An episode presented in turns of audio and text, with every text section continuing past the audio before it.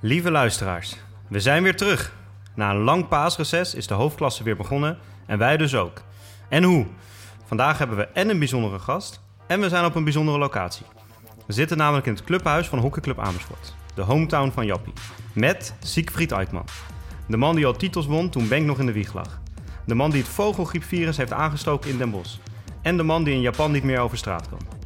Met hem bespreken we zijn Japanse avontuur, de laatste hockeytrends en hoe hij kijkt naar de Nederlandse hoofdklasse. Laten we snel beginnen met de lange corner.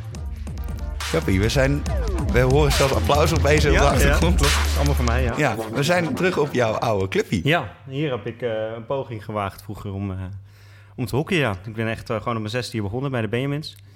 Yes. En totdat ik om 18 in Amsterdam ging, de hele jeugd hier gehockeyd. En ook mijn eerste stapjes als trainer en coach hier gezet. 12 jaar hier last van jou gehad. 12 jaar hier rondgelopen. Ja, mijn ouders wonen hier een kwartiertje fietsen vandaan of zo. Die wonen er nog steeds. Dus, en we zijn vandaag, niet voor niets natuurlijk, in Amersfoort. Want we zijn niet met z'n tweeën. Nee.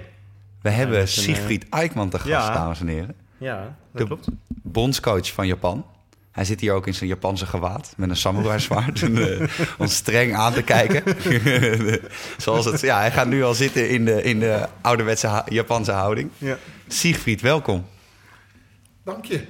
Want het is best wel een tijd geleden dat we jou voor het laatst hebben gezien. 2 jaar terug of 3 jaar geleden toen jullie examen deden. Ja, ik denk dat het rond 2017 zoiets is geweest. Tijdens het EK hebben we elkaar nog gezien. Dus dat je weer de hele zomer naast mijn moeder op de tribune en ik ergens grote feest. Hoe is het met je? Ja, gaat met mij fantastisch eigenlijk. Gaat erg goed. Ik heb het heel naar mijn zin. Dus een blijer mens kun je niet hebben als het gaat om het beleven van mijn passie. Nou, dat doe ik nu.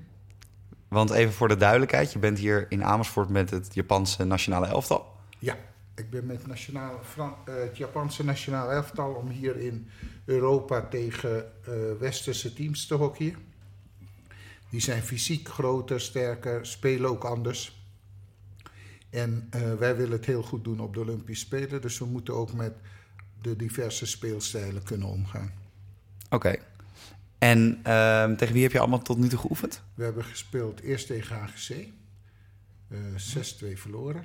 Toen waren we een dag daarvoor, 's middags om 3 uur aangekomen op Schiphol. Volgende dag meteen spelen.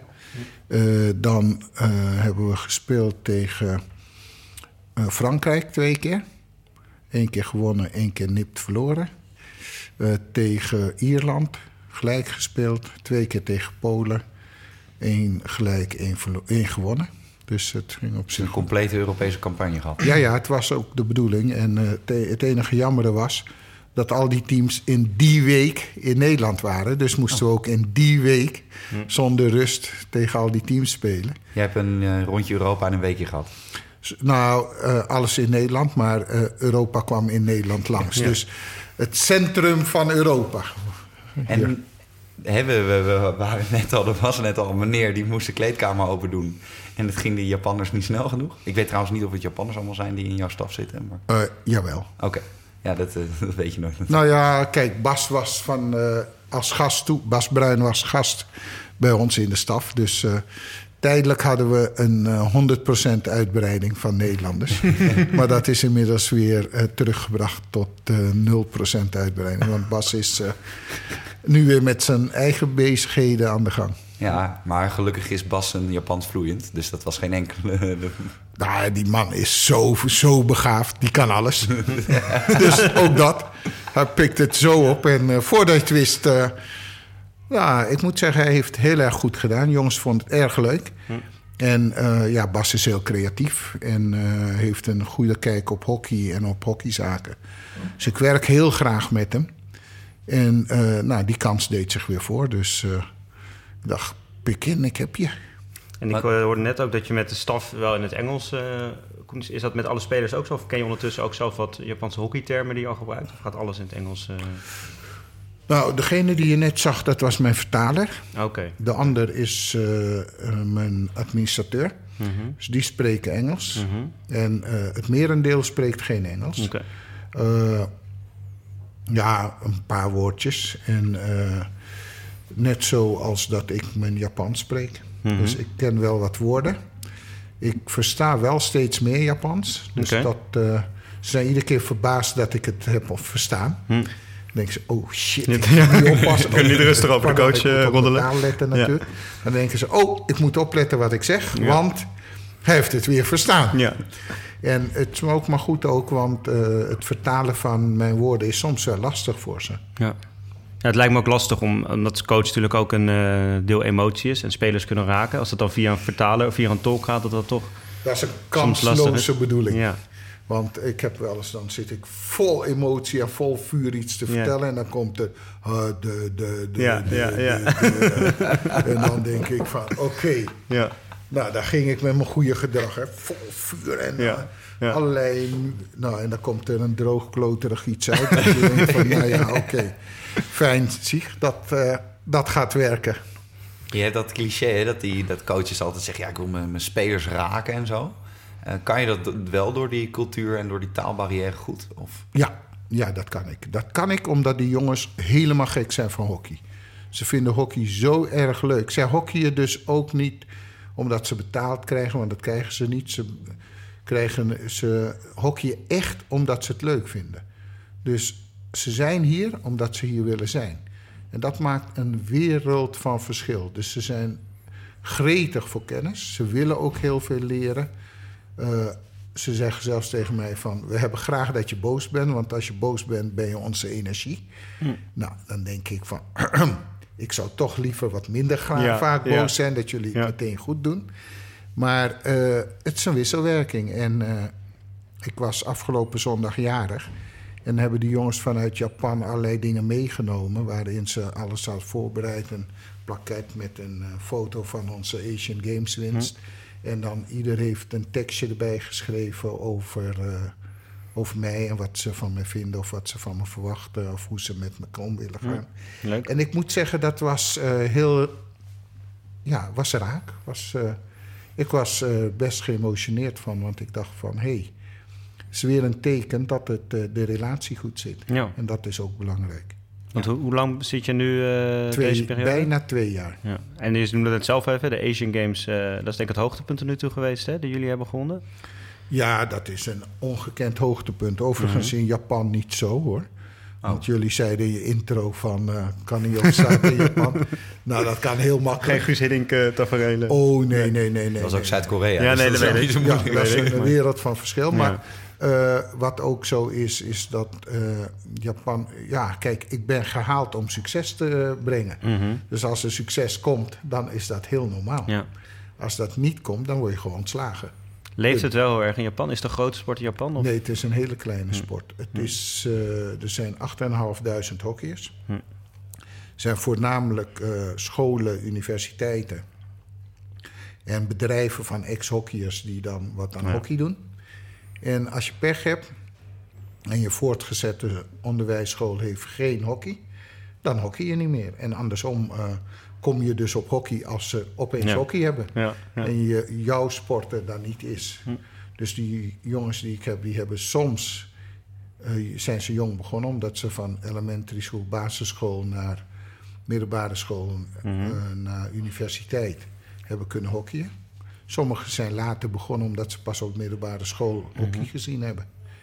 Maar ze hebben één ding gemeenschappelijk... en dat is een enorme liefde voor de sport. Hoe verschilt het? Hè? Want we zijn nu al een tijdje onderweg met de lange corner. We hebben al redelijk wat door Nederland heen gereisd. Ook veel hockeyclubs gezien. En ook vanuit onze eigen ervaring natuurlijk. We zien wel bepaalde verwendheid misschien binnen de Nederlandse hockeycultuur. Ook qua jeugd en zo. Hoe is het dan om met die Japanners te werken? Die misschien volle bak willen? Of... Ze gaan altijd volle bak. Okay. En ze klagen nooit. Want... ze vinden het voorrecht om te mogen hockeyen. Dus zij gaan niet naar hockey omdat het moet. Of ze zeggen niet, ik moet hockeyen. Ze willen hockeyen. En als ik ze iets geleerd heb... dan gaan ze meestal weer naar buiten om het te proberen. Of ze leren het aan anderen die langskomen. Die zij ook kennen van, kijk, dit heb ik geleerd. Of dat kun je zo doen. En, dus je ziet mensen die gewoon heel blij zijn dat ze hockeyen. En dat vind ik eigenlijk wel het grote verschil. Dat... je hoeft ze niet te stimuleren en te motiveren om te hockeyen. Je moet ze wel aanjagen om het alles te kunnen geven. Hè, want je wil grenzen verleggen, dat is wat anders. Maar het spelletje spelen, dat doen ze met zoveel plezier.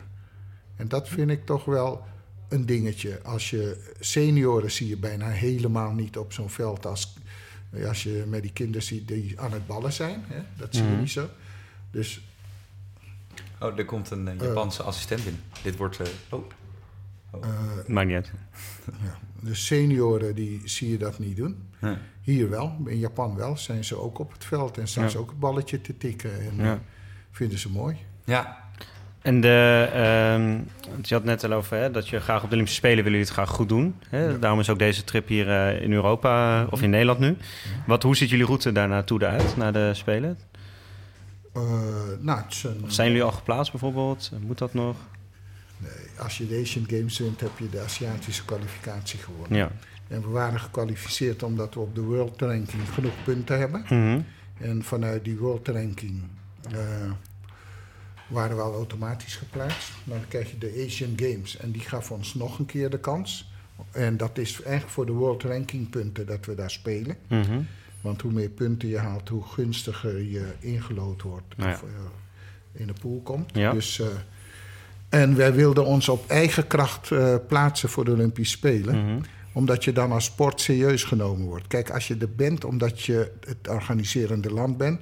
dan ben je toch de risée van die groep. Hè? Niemand neemt je serieus. En het is van, ach, die doen mee omdat ze... Ja. En dat betekent ook dat de populariteit van het hockey in Japan... dan ook onvoldoende zal groeien. Want de media-aandacht zal er dan naar zijn. Sponsor-aandacht zal er naar zijn. Want ja... Weet je, ze hebben eigenlijk niks te zoeken. En succes trekt. Doordat we de Asian Games hebben gewonnen... en we onszelf gekwalificeerd hebben... zie je ook dat de hele hockeywereld ons ineens veel serieuzer neemt. Maar je ziet ook dat langzaam maar zeker... we meer waardering in Japan krijgen. Wij zijn door een van de grootste kranten in Tokio of in Japan... uitgeroepen tot de best presterende Japanse sportteam... We hebben daar ook een gouden medaille voor gekregen. Nou, dat was voor het eerst. En dat het niet naar de Japanse hockeysters gaat... want die zijn hoger in aanzien in Japan. Omdat die al meerdere WK's en Olympische Spelen hebben gespeeld. Wij nooit. Ik geloof iets van 52 jaar terug dat het voor het laatst was. Okay. Dat is een kleine periode. Er zit wat spanning tussen. Dat is inderdaad ook zo. Dus mijn assistent zei ook tegen die jongens... Hij is een grootheid in Japan. Yamabori, dat is eigenlijk de beste Japanse hockeyer tot nog toe geweest. En die zei, ik ben ongelooflijk jaloers op jullie... want jullie kunnen dus nu doen wat ik nooit heb kunnen doen. Ik heb een mooie carrière gehad, maar dit heb ik nooit kunnen doen. Ja. En jullie krijgen een unieke kans. En hoe komt dat? Denk je dat dat nu... je zegt zelf, ik ben binnengehaald ook om succes te halen... maar wat is het... Het verschil waardoor het nu is de kwaliteit van de groep gewoon hoger? Voeg jij wel toe? Of is de hockey, wordt het serieus aangepakt in Japan? Nou, dit is natuurlijk een hele moeilijke vraag voor mij. Ja. Want het is eigenlijk geen vraag die niet te beantwoorden is. Immers, kijk, ik ga ervan uit dat ik wat toevoegt. Maar uiteraard zijn die jongens ook goed. Ja. Hebben de Japanse hockeyers veel talent. Er is veel talent in het land. Het is technisch goed. Ze spelen... Tot en met de junior high school spelen ze 6 tegen 6 op een derde veld. En dat betekent dat de basistechniek, het passeren, dribbelen, het balcontrole is gewoon heel erg goed. Dus het zijn technisch hele vaardige jongens. Ze zijn allemaal bijna snel. En een enkeling is niet snel, maar ze zijn vrij snel. Ze kunnen heel makkelijk versnellen. Ze werken graag hard. Dus... Alle ingrediënten zijn er, waar ze wat minder geschoold in zijn... of slecht geschoold in zijn is tactisch hockeyen. Ja. Dus op tactiek gaan ze er meestal af... want je gooit een bal erin en ze rennen allemaal naar voren. Ja. En dan terugkomen, dat doet maar een enkeling, want... waarom zou ik? Ja. Als ik voor blijf hangen, dan krijg ik die bal en dan kan ik weer scoren. Ja. Alle verdedigers denken eigenlijk dat ze aanvaller zijn... Middenveld bestaat niet, want dat is de tweede aanvalsrij. Mm-hmm. Dus het is generaliserend en een beetje grappend, maar het is wel de werkelijkheid. Er wordt heel veel, je ziet dan ook veel lange ballen, balcontrole en dat soort dingen. Ja, het tactische spel wat wij in Europa kennen, kennen ze eigenlijk veel minder. Dat zie je bij al die Aziatische landen. Ja. En daar gaan ze ook meestal op stuk. Ja. Klinkt een beetje qua tactiek en zoals Hurley Heren 10, waar ik in speel. Je ziet de bal ervoor, iedereen rent wat eraan. Ze kunnen wel wat harder rennen. Die zijn niet zo snel allemaal. Nee. Nou, ik wil niet lullig zijn, maar dat was lange tijd ook voor Hurley Heren 1. Ik bedoel, ik heb er 5 jaar rondgelopen. Ja, en, legend. Een tijdje. En daar was het met Heren 1 met al die eigen jeugd natuurlijk niet anders. Want die eigen jeugd vond zichzelf geweldig en verdedigen. Ja, dat deed hij. Dat was ik toch niet? Ja. Want even uit de oude doos. Siegfried, die was, dat is een beetje... ik heb het hier ook opgeschreven in de show notes. Een beetje mijn coach jeugdheld, om het zo maar te zeggen. Want ik ging als jongetje naar Hurley toe en ging ik langs de lijn staan om kijken. Mocht ook altijd de keeper inspelen van Siegfried. Ik denk wel de eerste 3 minuten. Ik romantiseer het altijd naar 15 minuten, maar ik denk de eerste 3 ballen. En dan mocht ik in de dugout gaan zitten. Maar ja, hij had wel een... Ik zat net in de auto met Jasper. Het was overgangsklasse, geloof ik, toen de tijd, tweede niveau. Maar we hadden best wel een leuk team. We hadden Silvers, een heel goed team. Geloof ik. Braaksma. De Koning speelde nog erin. Ja, de ene hier. Rick, Matthijs, Sulkers, George en Erwin. We hebben... Ketje heeft nog even meegespeeld toen ik daar zat. Er is best veel talent geweest. Ja. En Hurley is natuurlijk altijd... Het was trouwens ook altijd top overgangsklasse, hè? Ja. Want wij speelden altijd play-offs. Oh, dat is die wonnen we dus steeds niet. Want dat was dan wel heel storend dat die hoofdklasse jongens dan net iets betere corner hadden. Of net gewoon een niveautje serieuzer met hun sport bezig waren. Ja. Want Hurley jongens zijn natuurlijk wel een beetje... Hurley is het beetje de Asterix en Obelix van het hockey. Het aparte dorpje en met al die idioten die hun eigen ding doen. En dan ook nog proberen iedereen te verslaan. Ja. En dat ook heel vaak lukt. Maar soms lukte dat grapje dan weer niet. En dan waren we allemaal zuur. Ja, ik kan me nog... ik geloof was Pinoquet ooit. In een avondwedstrijd. Zo kan me nog heel, heel vaag herinneren als klein kind. Dat we daar eraf gingen.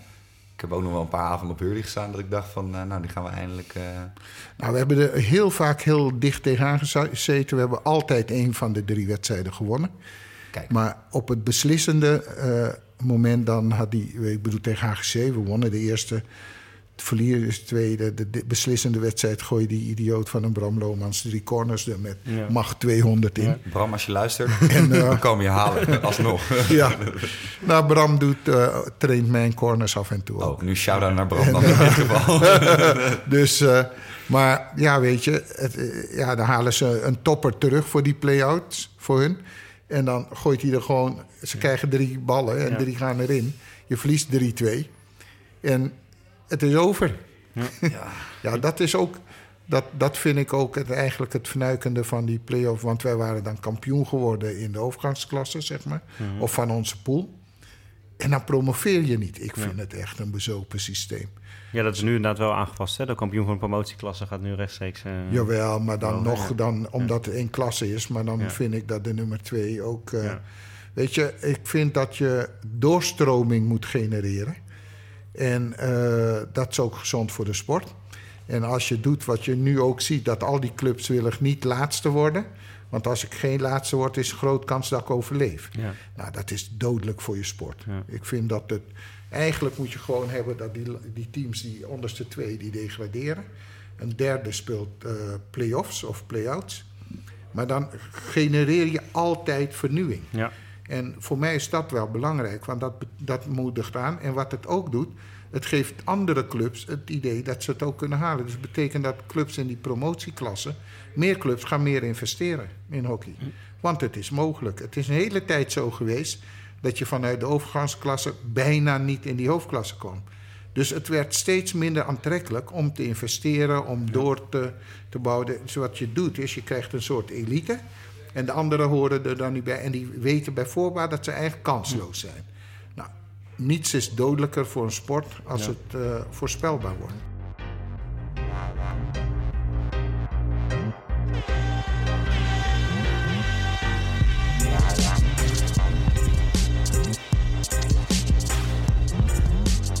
Nou ja, daar hebben wij het nu met bijvoorbeeld ook zelfs de hoofdklasse dames, hebben wij dit seizoen al het hele seizoen eigenlijk over.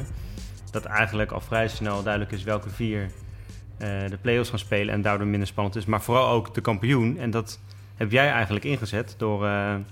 Jij was de eerste titel van de Den Bosch dames, was jij de coach. Het is jouw schuld. Het is jouw schuld dat we nu al 20 jaar naar Den Bosch zitten. Dameshockey is afgebokkeld door Siegfried Aikman. Dus wat heb jij dat jaar gedaan jongens, dat ze nu nog steeds kampioen worden? Zo, doe het even gewoon zeg. Allereerst heb ik niet zoveel gedaan. Het zijn de dames die een enorme winnaarsmentaliteit hebben. Maar ook wel gedreven door ambitie. Want ik weet nog heel goed dat wij daar in de hoofdklas, dat ik ze kwam trainen. Dat was 3 jaar daarvoor. Ik had gezegd dat we in 3 jaar kampioen zouden worden. Dat dachten ze van niet. Ze zeiden het wel, maar vervolgens kwam iedereen een kwartier te laat op de training. Het boskwartiertje. Nou, ook andere cultuur. En vervolgens gingen we hard trainen. Lag ongeveer de helft eraf na een kwartiertje. Want daar waren ze niet gewend. Maar ze hebben toen wel één ding beseft. Is namelijk van, we moeten heel hard werken. En het moet wel vanuit ons komen. En dat hebben ze gewoon heel goed opgepakt. En het is een vrij zelfstandig team. We hebben heel hard aan gewerkt om zelf hun beslissingen te laten nemen. En verantwoordelijkheid te nemen voor datgene wat je doet. En dat hebben ze gedaan. We zijn ook kampioen geworden omdat de leidende speelsters... 2 andere, Margie en Nageet... hebben overgehaald om van Mop naar Den Bosch te komen... zodat we een clustering hadden van de beste Brabantse hockeyers in één team. Nou, dat speelt natuurlijk heel mee. Dan maak je in één keer een stap naar voren. Wat in het Westen eigenlijk automatisch gebeurde. Was in Den Bosch veel moeilijker, want er was helemaal niks. Geen universiteit, geen hbo, niks. Dus het was geen studentenstad. Dus je kwam... men ging eigenlijk steeds meer weg uit Den Bosch. Ja. En door die krachten te bundelen, en dat hebben die meiden gedaan... en ik mocht het afmaken, want formeel moet je als coach dan het formele deel afronden. Dus keurig die gesprekjes gevoerd, maar het was ondertussen al bekokstoofd. Ja. Alleen Margie was wat lastiger, want die had een band met Floor van der Zander, dacht ik. Ja, Floor van der Zander, dat was de manager van MOP. En ze voelde zich min of meer loyaal aan hem ook. En dat was heel mooi eigenlijk dat ze dat had. En daardoor heel lang heeft getwijfeld. Maar ze is toch nog op het allerlaatste moment overgekomen. Overigens met de zegen van Floor. Waarvoor nog steeds dank. Want ik denk dat dat ook zo moet zijn. Ja. En daar is het begonnen. En hadden we de beste hockeysters van Brabant. En een van de dingen was ook... wij klaagden in het begin altijd over... wij krijgen alles tegen en die Westerlingen krijgen alles mee. En ik zei, ja, weet je, dat hebben ze verdiend. Als jij, AGC en Amsterdam waren toen altijd de landskampioen. Dus ja, die kregen dan vaak het voordeel van de twijfel. Maar dat is iets wat je verdient. Ja. Nu loopt heel Nederland te janken dat Den Bosch alles meekrijgt. Ja. En weet je, dat is een verdienste. Als jij lange tijd goed presteert... dan is niets menselijks de arbiter vreemd... dat op twijfelmomenten... dat ze dan toch eerder geneigd zijn om te denken van... hé, dat zijn die goeie. Dat zou wel goed zitten. Ja. Dus dat zijn ook een van de dingen... daar kwam ook een stukje ambitie uit... want ze wilden ook gewoon winnaars zijn. En dat zijn ze tot op de dag van vandaag... ook mede door veel te investeren in de jeugd... want we kregen namelijk niemand... Dus we moesten vaak jonge spelers vragen om bij ons te komen. Zoals Miek van Geenhuizen, die kwam op haar 14e of zo naar Den Bosch. Een waanzinnig talent. En daarna kwamen mensen automatisch. Hè. Hoefde je niet meer te vragen. En dan kwamen de grote talenten als je kampioen bent. Ja, dat trekt aan. Succes trekt aan. Iedereen wil bij succes horen. Dus, en dat heeft Den Bosch goed gedaan. Maar vooral ook de empowering van die meiden. Dat zij... de verantwoordelijkheid nemen voor hun prestaties... voor datgene wat ze willen bereiken... en daar onderling elkaar ook stevig op aanspreken. Dus verslappen is er niet bij. Dat wil niet zeggen dat het niet gezellig is. Hè? Ze hadden onderling heel gezellig... maar ze waren spijkerhard op het veld naar elkaar... want ze wilden winnen. En ik moet zeggen dat... dat werkt nog steeds. Ja, ik wil dat zeggen. Ja. Dat is ongeveer 30 jaar later. Ja, dus, en dat kun je absoluut niet mijn verdienste noemen... want dat hebben ze zelf gedaan. En ze hebben die cultuur in stand gehouden. Dat doen ze ook zelf. 20 jaar lang, dat zou een beetje bezopen zijn. Ja, een beetje vermoeiend ook. Ja, te veel eer. Heb je ik weet niet of je toen misschien ook al heel druk was hoor, met de Japanse mannen. Heb je de Europese toernooien afgelopen weekend nog een beetje gevolgd? Ook Den Bosch, dat het daar even misging, zeg maar, op Amsterdam. Eerst verloren ze in de halve finale natuurlijk van Amsterdam, en toen troostfinale van Club en Alster verloren. En waarom noem je dat misgaan? Nou ja, dat wou ik eigenlijk ook vragen. Want dat we Rauw Eren reageerden ook een beetje geprikkeld in het interview daarna. Maar het was blijkbaar voor het eerst sinds hij coach is dat ze 2 keer achter elkaar verloren. Ja, maar ja, niets menselijks is zo vreemd. En ik denk dat eigenlijk het een prikkel is om nog beter te gaan presteren. Mm-hmm. Dus mensen veranderen als het tegen zit. De ploeg... Dit kan een kwaliteitsimpuls zijn om nog scherper en nog beter weer terug te komen. Dus ja, dat gebeurt in de sport. En het is ook maar goed dat het een keer gebeurt. En het is overigens eerder ook gebeurd. Niet 2 keer achter elkaar, maar ze hebben de landstitel 2 keer niet gewonnen. Ja, toen was ook iedereen van, en nou is het gebeurd. En vervolgens deden ze gewoon weer wat ze... Ja, dat hoorde ook want ze waren weer getergd. En, dus... Ik vind dat allemaal flauwekul en stemmingmakerij. Mm-hmm. En gelukkig denken zij er net zo over. En dan gaan ze gewoon verder waar ze zijn. Alleen snappen ze wel van... wat de reden ook is... er is iets niet goed gegaan. Dus we moeten iets anders doen. We moeten iets extra's doen... om het weer tijd te keren. En zo gaat het in sport... Je verbetert constant, maar dat betekent continu innoveren. Innoveren betekent dat je dingen doet die je niet kunt. Dat betekent dat je ook fouten gaat maken. En door van die fouten leer je. En tegen de tijd dat jij ze beheerst en je het goed doet... gaan die anderen je kopiëren, maar die maken dan die fouten die jij jaren terug maakte. Ja.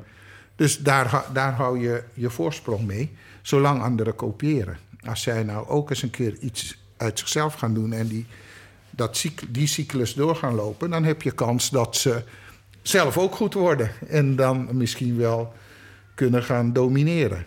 Maar helaas, veel mensen volgen. En waar zou volgens jou dan die innovatie moeten plaatsvinden binnen het hockey? Want we zitten inderdaad, voor mijn gevoel in ieder geval... redelijk vastgeroest in Nederland in een aantal patronen. Nou ja, er zijn meer wegen die naar Rome leiden. Hè? En dat zie je. Kijk, ik vind het mooi. En als het even een slag mag maken naar voetbal. Kijk naar het huidige Ajax. Van Ajax werd ook gezegd, want gaat het niet worden. Ik denk dat investeren in je jeugd. Dat je een goed jeugdplan hebt. Dat je goede trainers op jeugd zet. Dat je jeugdspelers leert om zelf keuzes te maken. Zelf te denken. Je die jeugdige atleten serieus neemt. Daar op groei en ontwikkeling gaat zitten... dan is er nog heel veel mogelijk. We hebben toch te veel dat we dingen conditioneren. En ik vind het Nederlandse balbezit spelen bijna ziekelijk. We hebben 80% balbezit, maar we hebben wel verloren. En we hebben 90% balbezit en we verliezen weer. En dan vinden wij dat we goed waren en Hurley waren slecht. Ja. Nou, ik snap er niks van. Ik denk dat het gaat om die bal in die goal te rammen... Nou, als je dat meer doet dan die ander, dan heb je gewoon gewonnen. En dan was je toch stiekem de beste, of niet? Dus dat gezeur over de beste zijn... Nou, je wordt de beste als je effectief het goede ding doet. Nou, en dat moeten we onze spelers leren... om op gevoel de juiste dingen te doen... in plaats van 100.000 repetities van 1... en dan gaat het net iets anders in het veld. Dan kijken ze je aan van, ja, en nu? Ja. En dan is het, coach, wat moet ik doen? Ja, hallo, jij staat op veld. Jij moet competent zijn om met alle situaties om te gaan. Dus dat moeten we ze leren. En dat betekent dat zij de beslissingen nemen... en op die basis van die beslissingen ook kunnen handelen. Dus competentiegericht werken met ze. En dat betekent ook dat eigenaarschap van daar spelen... ook bij hun lust en niet bij een coach die als een soort generaal... alles loopt te bekokstoven. En dat zijn natuurlijk wat gechargeerde beelden... want het zal heus een tussenvorm zijn. Maar ik denk dat we zeker bij de jeugd... nog veel meer te halen is door meer naar ze te luisteren... ze meer kansen te geven. En ook als kinderen wat vrijer gaan hockeyen. Dus niet bang zijn om het team niet te halen. Dat ze niet bij elk foutje naar de bank kijken van... moet ik alweer eruit? Nee, laat ze lekker hockeyen. En fouten maken, dat hoort erbij... Het is een beetje raar dat we geen fouten maken. Als je kijkt naar bedrijven... sommigen werken met Lean Six Sigma. zoals Scandia-trucks, daar als je een fout maakt, is het feest. Want immers, dan is er weer wat te verbeteren. Op het moment dat je geen fouten maakt, dan gebeurt er niks. Dus dan wordt er ook niet vernieuwd, wordt er niet ontwikkeld, wordt er niet doorgegroeid. Maar als wij dat nou ook gingen doen in de sport, was het leven voor al die kinderen hier een stuk aangenamer. Misschien zelfs voor jou toen je in Amersfoort speelde. Ja, zeker. Ja, jongens, D1 Amersfoort lag de lat tijdens Jappische jaren enorm hoog. Ik moet wel zeggen, wat ik nu niet vanzelf als jeugdcoach ook merk, is dat er ook vanuit coaches wordt dat vaak gedaan, hoor. Je hebt ook genoeg coaches die uiteindelijk voor die groep staan omdat ze landskampioen willen worden of weet ik het wat. Maar ook wel vanuit ouders en soms ook vanuit club, weet je, dat er best wel.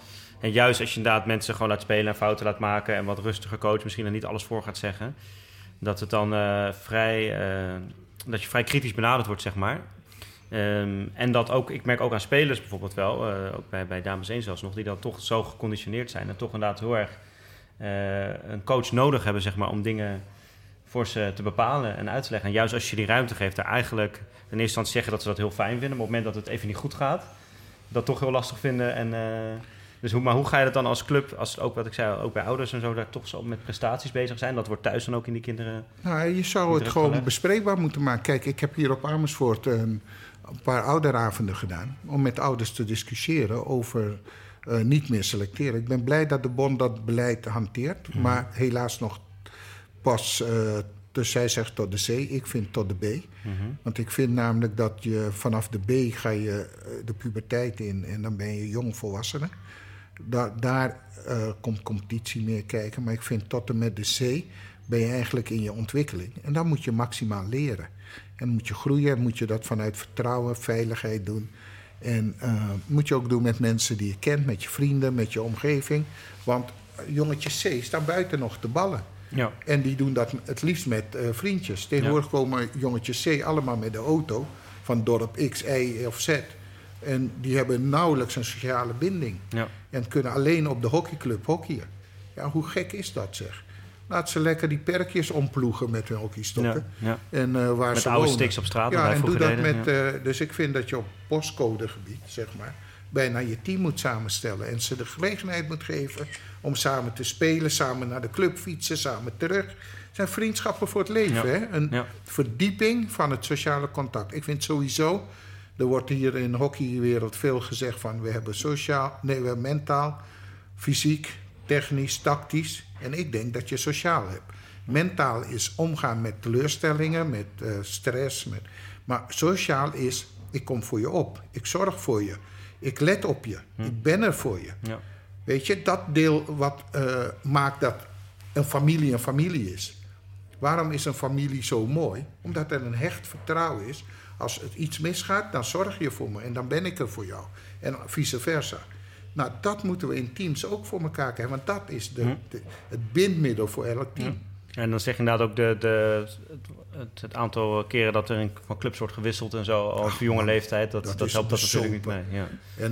En als ouders dan per se. Kijk, als al die clubs nou niet zo bang waren dat de leden weglopen naar een grotere club of een betere club, dan gebeurt het ook niet. Ja. Maar we houden iets in stand wat we zelf verfoeilijken. Maar zelfs die ouders, hè, die lopen eerst met bla bla bla, maar zodat hun kind gaat. Ja, maar mijn kind gaat even naar Kampong, hè, want daar zijn ze wel beter. Ja. Kampong, we hebben niks tegen jullie. Dat gebeurt. Nee, dat is gewoon Midden-Nederland. We zitten in Midden-Nederland en Kampong is de topclub van Midden-Nederland. Ja. Ja. Ik bedoel, het is eerder een compliment voor hun dat mensen daarheen willen. Ja. Alleen ze willen erheen om de verkeerde reden. Ja. Ja. En ik vind dat als een kind 30 minuten of langer in een auto moet zitten om te kunnen hockeyen en dan thuis komt en dan weer moet wachten tot het volgende trainingsmoment om weer sodemieter.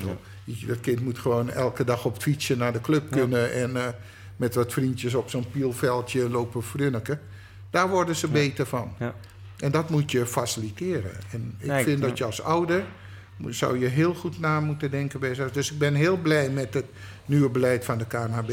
Ik vind alleen dat het iets langer moet zijn. Want als je in de C gaat selecteren, begint het toch dat ze in de B in de D alweer gaan scouten. Ja. En dan gaan ze daar weer kindjes vanuit de D vragen om naar een andere club te gaan. Nou, gaat toch weg. En wat ik ook wel lastig vind aan het beleid van de bond nu is dat ze in de C al wel ze hebben wel een langere voorcompetitie, wat op zich wel goed is, waardoor er daar wat minder druk op zit. Niet in 5 wedstrijden alles wordt beslist. Maar dat ze daarna wel landelijk gaan spelen. Dus dat was nog kinderen om kwart... Ik had laatst een coach van Hurley, meisje Shane. Die moest om 11:15 op Groningen spelen. Die gingen gewoon om 6:15, 7:30, 8:00 volgens mij weg. En waarom 3:00, 4:00 middags terug? Ja. Ja, het is vale realiteit. Ja. Ik bedoel, gewoon lekker in de regio spelen. Ja. Wat is er nou leuk? Vroeger, ik ben ook een keer jong geweest. Ik zat op Anvier, naast ons zat Hurley. Ja. Aan de andere kant zat Pinoquet in Amsterdam. Ja. Nou, we hadden in ieder geval 3 wedstrijden die erom gingen. Ja. Daar hadden we ook nog Sarto in de tijd, Bad Hoeverdorp. En, nou, weet je, dat waren tegen Mira, tegen Randwijk, wat nu Amstelveen is. Ja. Nou, dat waren allemaal oorlogen. Ja. Er waren allemaal wedstrijden. En er waren altijd 5 of 6 die konden hockeyen. En een paar die vliegtuigjes naar beneden aan het schieten waren. Daar hoorde ik bij. Maar het was wel leuk. Ja. En je deed het wel met elkaar. En het waren wedstrijden die erom gingen. Nou, ik denk dat de beste 5 veel beter zijn geworden daar. En de mindere 5, 6 ook nog aansluiten. Want we waren verplicht om ze mee te krijgen. Ja. Want anders verloren we. Dus we deden ons uiterste best om die jongens er ook beter te maken. He, dat was zie je met pleintjesvoetbal ook. Je komt de eerste poten, dus de beste. Maar dan blijft er een restgroep. En die restgroep, als die bij je zit, verlies je. Ja. Dus je gaat toch wat doen om te zorgen dat die restgroep ook beter wordt. Ja. Nou, ja. Dat idee zou ik omarmen. Maar dat is volgens mij inderdaad nu ook wat je merkt. Wat ik ook merk als in de jeugd, bij Hurley, maar ook nu bij Cartouche, waar ik nu zit. Bij kinderen en ook bij ouders, dat... dat niet meer geaccepteerd wordt of zo. Het moet de perfecte situatie zijn. En als er iets in de situatie niet klopt voor ze... dan wordt er al snel gekeken naar een andere plek. Omdat we dat verkopen. Ja. Wij roepen allemaal, we hebben de beste jeugdopleiding. We hebben de beste dit. Ja. Nou, ga toch weg. Wat is nou de beste? Hoezo ben je de beste? Waar baseer je dat op? Ja. En hoe zit het met kinderen? We selecteren eigenlijk... vanaf de jongetjes F, hè? Uit 2 jongens F komt 1 team. Mm-hmm. Of misschien 3. En die groepen, die gaan de rest van hun leven... zijn ze de 1-teams. Ja. Dus eigenlijk investeer je maar in een heel klein deel... van die 250.000 hockeyers die je hebt. Wordt maar een heel klein deeltje. Kijken we of talent... Dus 8.500 hockeyers in Japan... maar als je bij alle 8.500 kijkt... dan heb je een grotere pool waar je uit zoekt dan Nederland. Ja, ja. Met hun 250.000 leden of wat dat ook is. Ja. Dus ik vind het een bekrompen idee. En kinderen in de jeugd... die hebben verschillende belangstellingen... hebben verschillende momenten van groei en ontwikkeling. Dus het kan heel goed zijn dat je heel veel talenten mist. Maar dat je alleen voor de vroegouderen of vroegrijperen... dat je die ooit gekozen hebt en dan blijf je tot daar. En dat zie je dan ook wel. Want neem nou die top A-team, al jeugdteams. Hè, alle clubs hebben een topteam. Mm-hmm. 80% van de jeugd in Nederland verdwijnt. Ja, die stoppen. Ja. Nou, waar zijn nou al die prestatiehockeyers gebleven? Die zitten in ieder geval niet op clubs. Die zijn weg. Die zijn aan het bier drinken. Nou ja, maar waren dat dan zo je talenten? En wat heb je ze ontnomen? Ja. Je hebt die kinderen een hoop plezier ontnomen. Dus die gaan op dat moment, als ze dan volwassenen worden... ze kunnen gaan studeren, dan gaan ze leven. En dan gaan ze echt doen wat ze echt wilden. Ja, dus ze gaan leven. Ze gaan iets doen wat ze graag wilden. Maar waarom willen ze dat graag? Omdat ze dat daarvoor niet hadden. Het is toch een... ik vind dat echt... voer om over na te denken. Waarom vertrekt 80%? Ik vind ook dat daar een forse enquête aan moet gebeuren. Want de hockey... stel dat je die allemaal erbij houdt. Mm. Laten we zeggen dat je de helft erbij houdt. Wat een boost dat niet aan hockey kan geven. Mm. Maar gek is dat ze stoppen. En ze trainen daarvoor gewoon 3 keer in de week. Hè? Die topjeugd. Mm, zeker. Ja. En dat doen ze allemaal graag. En tenminste denk ik.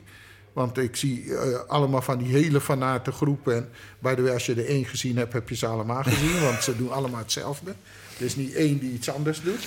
Dus het is ook nog oerzaai. Maar goed, de status en het zal wel. Je moet wel een beetje tof doen, Siegfried, als jeugdcoach natuurlijk. Hè? Sorry. Ja, je moet met hele hoge pionnen, zo. En dan moet je iedereen laten warming-uppen. Je moet 1 keer per week minimaal kickboksen met ze. Ja. Want anders dan zit je er niet lekker in, hè, als jeugd A-team. Instagram-account goed bijhouden. Instagram. Nee, jij bent trouwens ook een Instagrammer. Ja. Ik zie genoeg pompsite-boompjes voorbij komen in mijn Instagram. Ik ben een social media freak. Maar dat heeft ook te maken omdat ik, doordat ik een vrij cosmopolitisch leven leidt, heb ik overal vrienden en kennissen. Ja. En het makkelijkste is echt de social media. Daarmee kan ik vrij eenvoudig met iedereen die ik overal vandaan ken communiceren. En ik vind het gewoon leuk. En als ik me kut voel, niet zo goed voel, dan zeg ik dat daar ook. En als ik me beter voel, dan zeg ik dat ook. Want jij leidt een... ik volg jou op social media, op Instagram natuurlijk. En jij volgt mij, denk ik, terug. Dan ga ik zo meteen wel checken trouwens. Dat zou ik ook maar gaan doen. Want ik zou het niet weten. Maar ik zie hele rustgevende Japanse parken voorbij komen. En heel veel thee. En veel bomen. Nou, veel eten volgens mij. Want ik ben dol op eten. Maar ik wandel heel graag. Dus ik wandel elke dag in Japan. Overigens, waar ik ook ben, ik ga wandelen. En als ik ga wandelen, dan maak ik foto's en filmpjes. En dat Instagram heeft als nadeel dat er moet altijd een foto of een filmpje bij. Dat is wel het ding van Instagram. Ja. Facebook, dan kan ik gewoon een verhaaltje maken. Nou ja. Dat vind ik wat makkelijker. Want zoals bijvoorbeeld, als ik een wedstrijd speel, dan doe ik van de warming-up een foto of filmpje op Instagram. Maar aan het eind volgt er niks, want als ik aan het coachen ben, ga ik geen foto's maken en filmpjes. Maar dan zit je wel Facebook berichtjes te teksten? Nee, na afloop zet ik op Facebook een bericht, maar dat kan ik dus niet op Instagram doen, want ik heb geen foto. Weet je wat het ergste is? Instagram is van Facebook. Ja, dat kan. Dat Mark Zuckerberg, als je luistert, we hebben wat feedback. Nou, het zou het wat snuggerder kunnen doen, die koppeling wat makkelijker maken. Ja, dit vind ik serieus. Ga jij nu ook weer terug naar Japan ook dan morgen? Of blijf je nog even morgen ga ik lekker een week met mijn vrouw naar New York. Ah, kijk. Ik ga elk jaar begin mei een weekje in New York. Okay. New York vind ik een fantastische stad. Ik wandel er graag. Ik loop er rond en ik vind het echt heerlijk om daar te zijn. Dus jij bent niet beschikbaar om dit weekend nog even de mannen van Oranje Rood een wedstrijd te coachen? Nee. Ik denk ook niet dat ze op mij zitten te wachten. Nee. Nou, ze zitten sowieso op iemand te wachten. Ja. Want Toon had eigenlijk niet zoveel zin meer. Toon had geen zin meer in coachen. Nou ja, ik heb Toon ook gesproken. Want Toon heeft met mijn corners gewerkt hier. Nou ja. Toevallig heb ik hem dezelfde vraag gesteld. Maar ja, Toon is zo'n beetje Oranje Rood. Dus hij heeft ook zijn hart lichter. Hij heeft daar heel veel gedaan.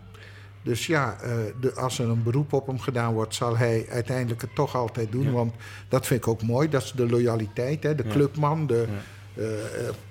Aan de ene kant gepassioneerd hockeydier. En aan de andere kant willen stoppen met coachen. Maar ja, als je club roept, roept je club. Ja. Punt.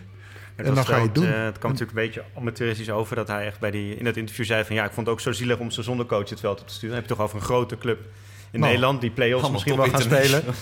En dan is het eigenlijk, jongens, wil er nog iemand Nee, ik ben het totaal oneens. Ik vind het feit dat ze niet zomaar iemand voor die groep zetten... dat is wat een topclub doet. Mm-hmm. Rocher heeft zelf opgezegd. Mm-hmm. Daardoor hadden zij dat niet kunnen voorbereiden. Kijk, als zij Rocher de laan uit hadden gestuurd... had ik het amateuristisch gevonden als je geen alternatief had.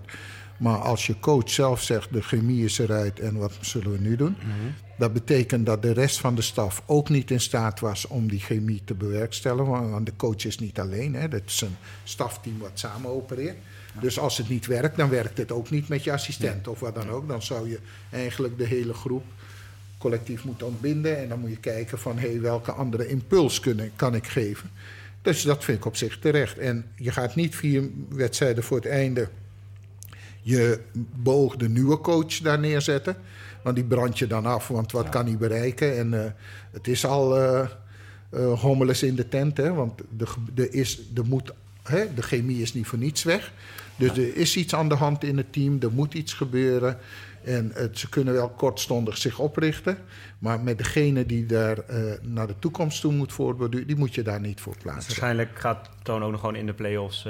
Ik neem aan dat Toon gewoon... kampioen wordt met Oranje Rood. Elke week. Nee, want zij worden geen kampioen. Maar, ik had voorspeld van wel. Ja, dat is jammer. Dan moet je beter om je heen kijken. Ik denk wie denk jij dat kampioen wordt dan? Als we het toch over hebben. Nou, ik hoop HGC... Maar dat komt omdat Kenta daar speelt. Ja. Maar ook omdat ik een groot fan van Paul van As ben. Ja. Want ik vind Paul een fantastische coach. Ja. Ik vind ook dat hij het waanzinnig goed heeft gedaan met Nederlands elftal. Ik vind ook dat hij nooit ontslagen had mogen worden. Ja. Ik vind dat hij het hockey in Nederland weer op de kaart heeft gezet. Nadat we heel lang geen finales niet speelden. Heeft hij het voor elkaar gekregen met een hockey wat iedereen aansprak. Ja, maar nu bij AGC en dan ook, win je verdorie zilver. Hè? Ik zal niet zeggen je verliest de finale. Je wint 2 keer zilver en dan ben je niet goed genoeg. Ja. Wat een gek land is dit toch. Ja. En het was de hockey's niet op balbezit. Maar ja, leuke trucjes. Nou ja, het was ook op balbezit, maar het is aanvallend hockey. Ja. Ja. Dus het was creativiteit bovenal. Ja. En iemand die gewoon lekker zichzelf was. Dus niet probeerde hockeyprofessoren taal te spreken, maar gewoon lekker vanuit je gevoel en de goede dingen doen. En ja, je mag echt zelf gaan. Ja, doe dat vooral. Ja. En heb plezier.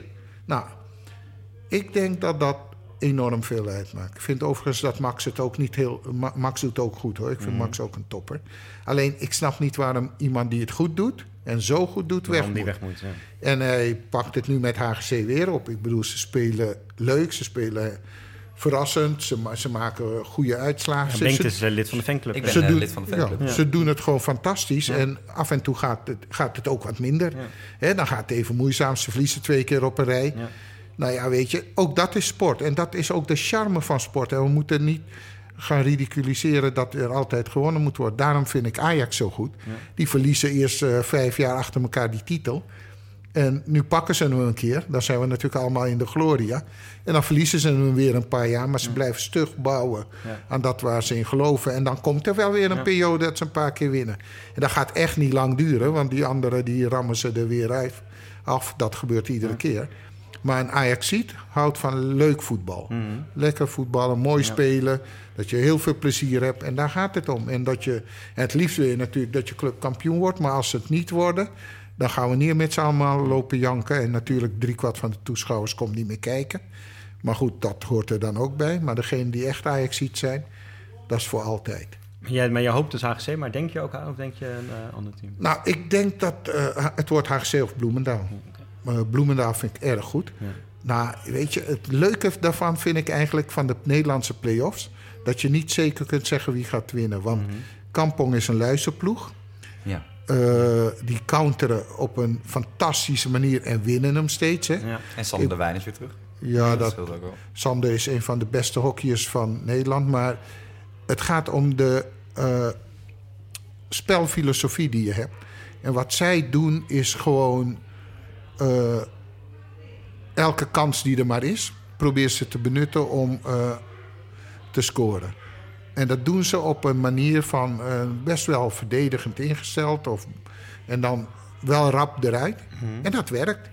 Ik bedoel, ik lees iedere keer dat ze nipt winnen en dat het een beetje tegen de verhouding is, lees ik Philip tussen de regels. Weer, die is dan nu kan je, maar hij scoort ze wel. Ja. En daardoor is hij goed. Ja. En werkt het verhaal van Kampong perfect. Ja.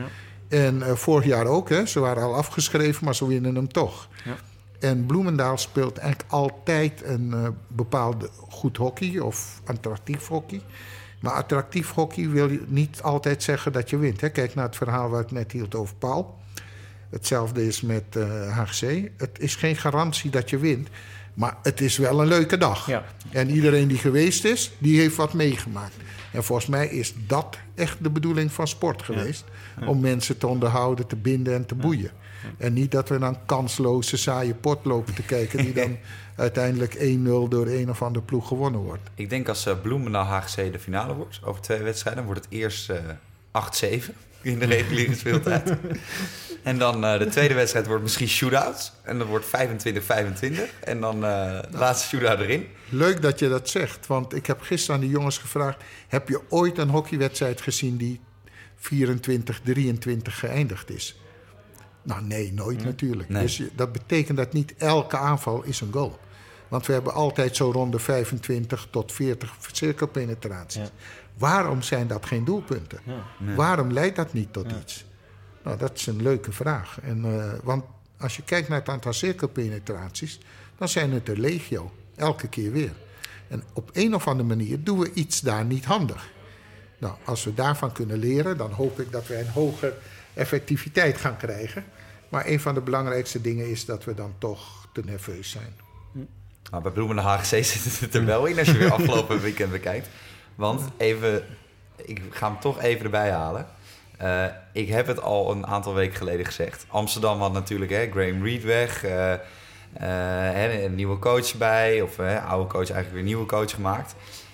Nou, dat was redelijk... Johannes stemming wil ik niet zeggen, maar het was wel positief om het zo maar te zeggen. Hè? Mm-hmm. Omdat ze van Almere, KZ en Stichtse hadden gewonnen. Ja. Nou, of je het er nou helemaal op moet afrekenen, dat weet ik niet. Tussendoor wel van Kampong, met Kampong gelijk gespeeld.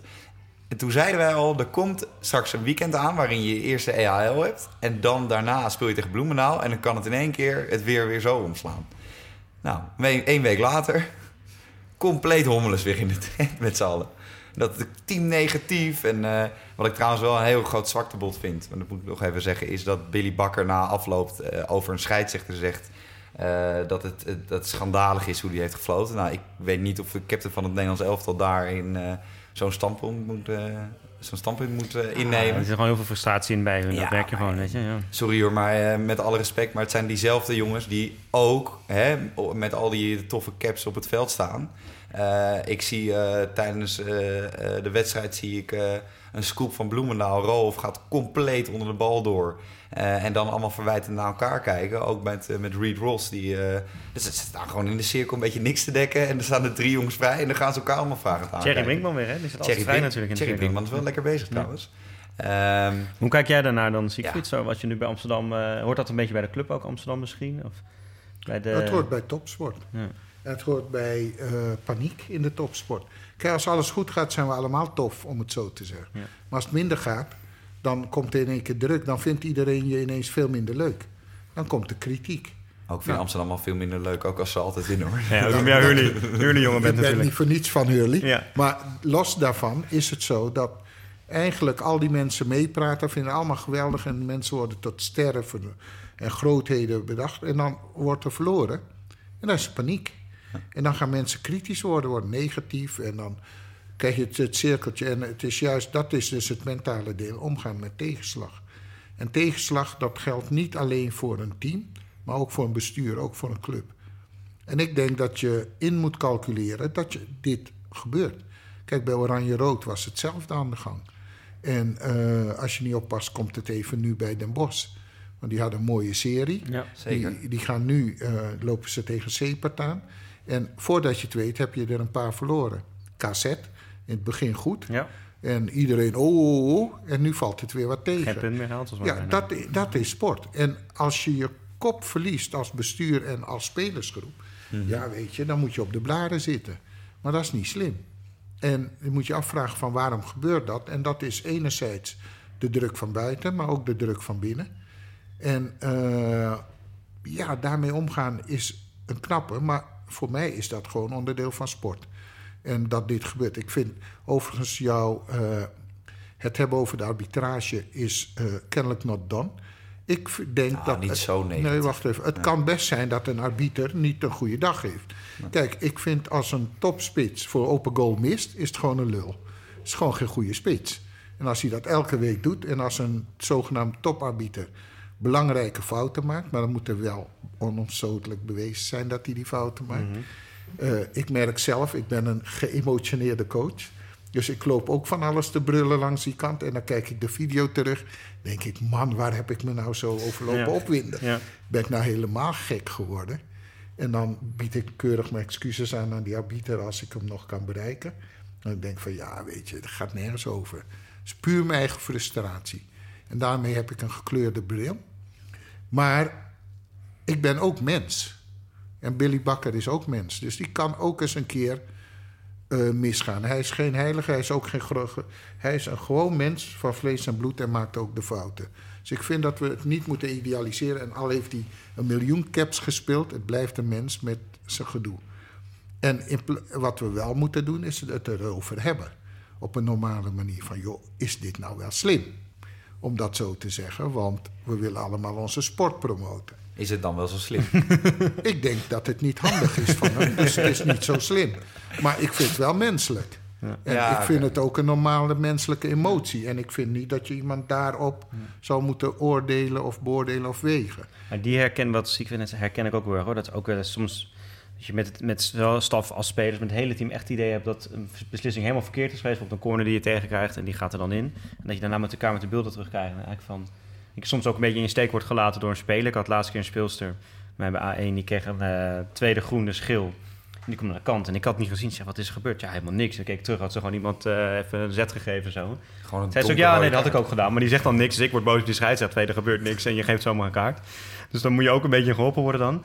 Maar dat is natuurlijk ook wel de emotie waar je dan in zit. En soms zie je het terug. En dan kijk je er wat objectiever naar. En dan denk je ook van, ja... Misschien had hij eigenlijk ook... en ze maken ook wel eens fouten natuurlijk, zei ze. Ja, maar 90% van de keren dan zit ik er gewoon naast. Ja. Ik bedoel, ik vind het triest om aan te geven. Ja. Maar het is gewoon zo. Als ik die video's zie, denk ik... Ja. Hij had gewoon gelijk. Ja. En soms heb ik ook gelijk dan.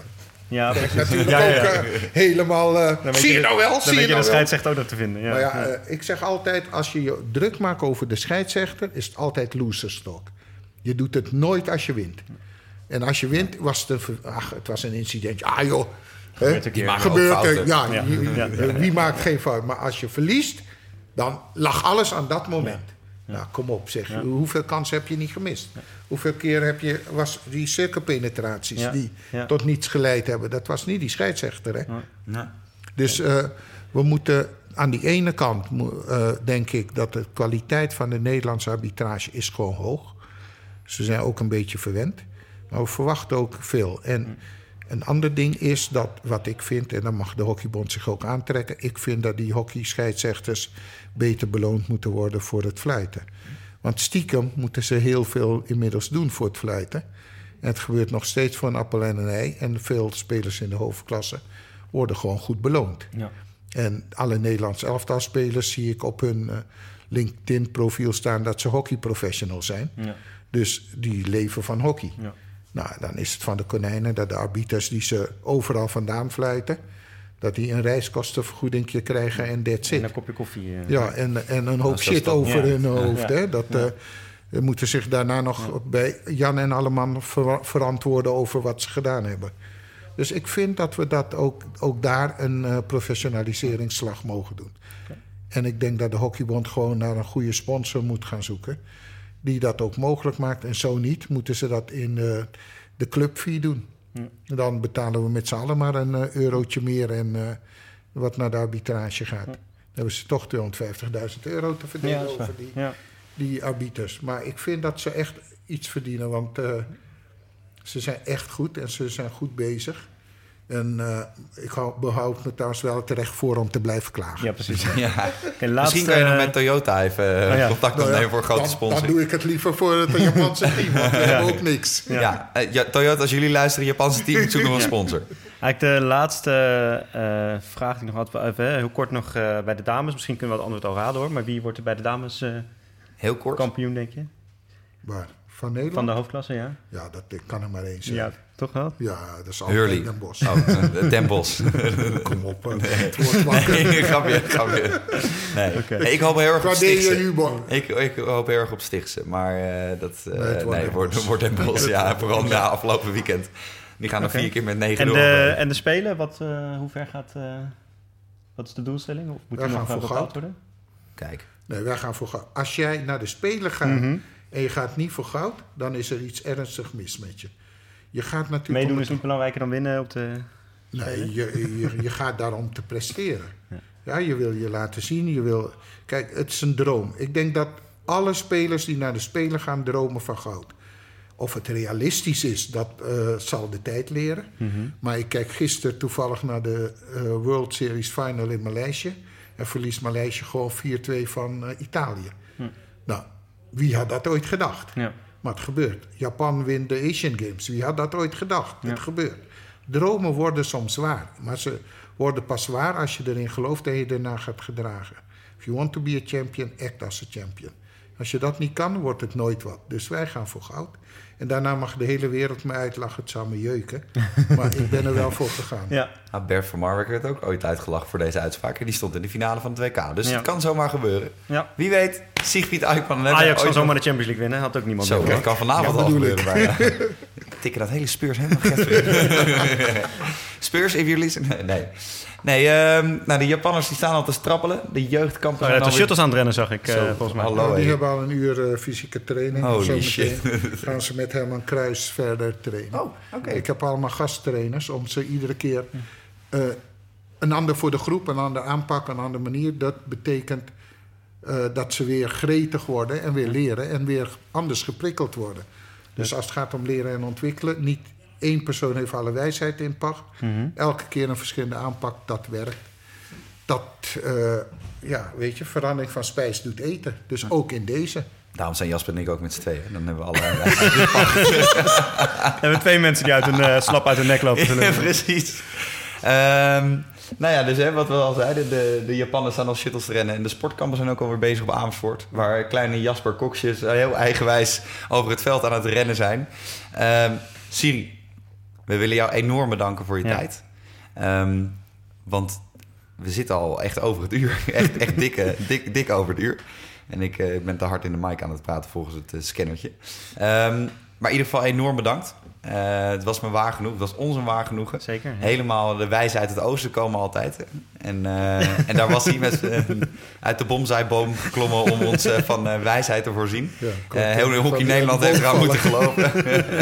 Voor klachten kunt u sturen naar tokyo@sigi.nl. We gaan hier niet in mee, want het is levensgevaarlijk. Kijk. We krijgen opeens een Japans kaart. Kun je dat lezen? Ja, oké, dat kunnen we. Arigato asaima. Konnichiwa. Siegfried Aikman. Tokyo_JapaneseParty.nl.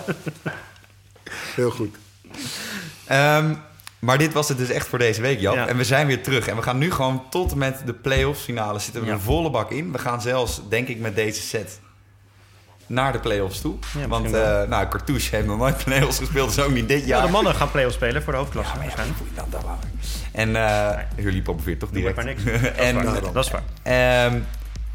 En de breedte op Hurley. Want ik coach tegenwoordig niet meer. Die zijn al bijna klaar. Dus die spelen ook nooit play-off. Nee. Jongens B6 hoeft geen play-offs te spelen dit jaar. Of ik weet niet voor wat. Maar dan ben ik er in ieder geval niet bij deze. En uiteraard willen wij... dat we ook weer iets meer reviews krijgen. Want we zijn weer begonnen, dames en heren. Ja. En we kunnen hem wel echt gebruiken. We staan nog steeds op 5 sterren, gewoon lekker op iTunes. Maar we tegenwoordig ook via Spotify veel.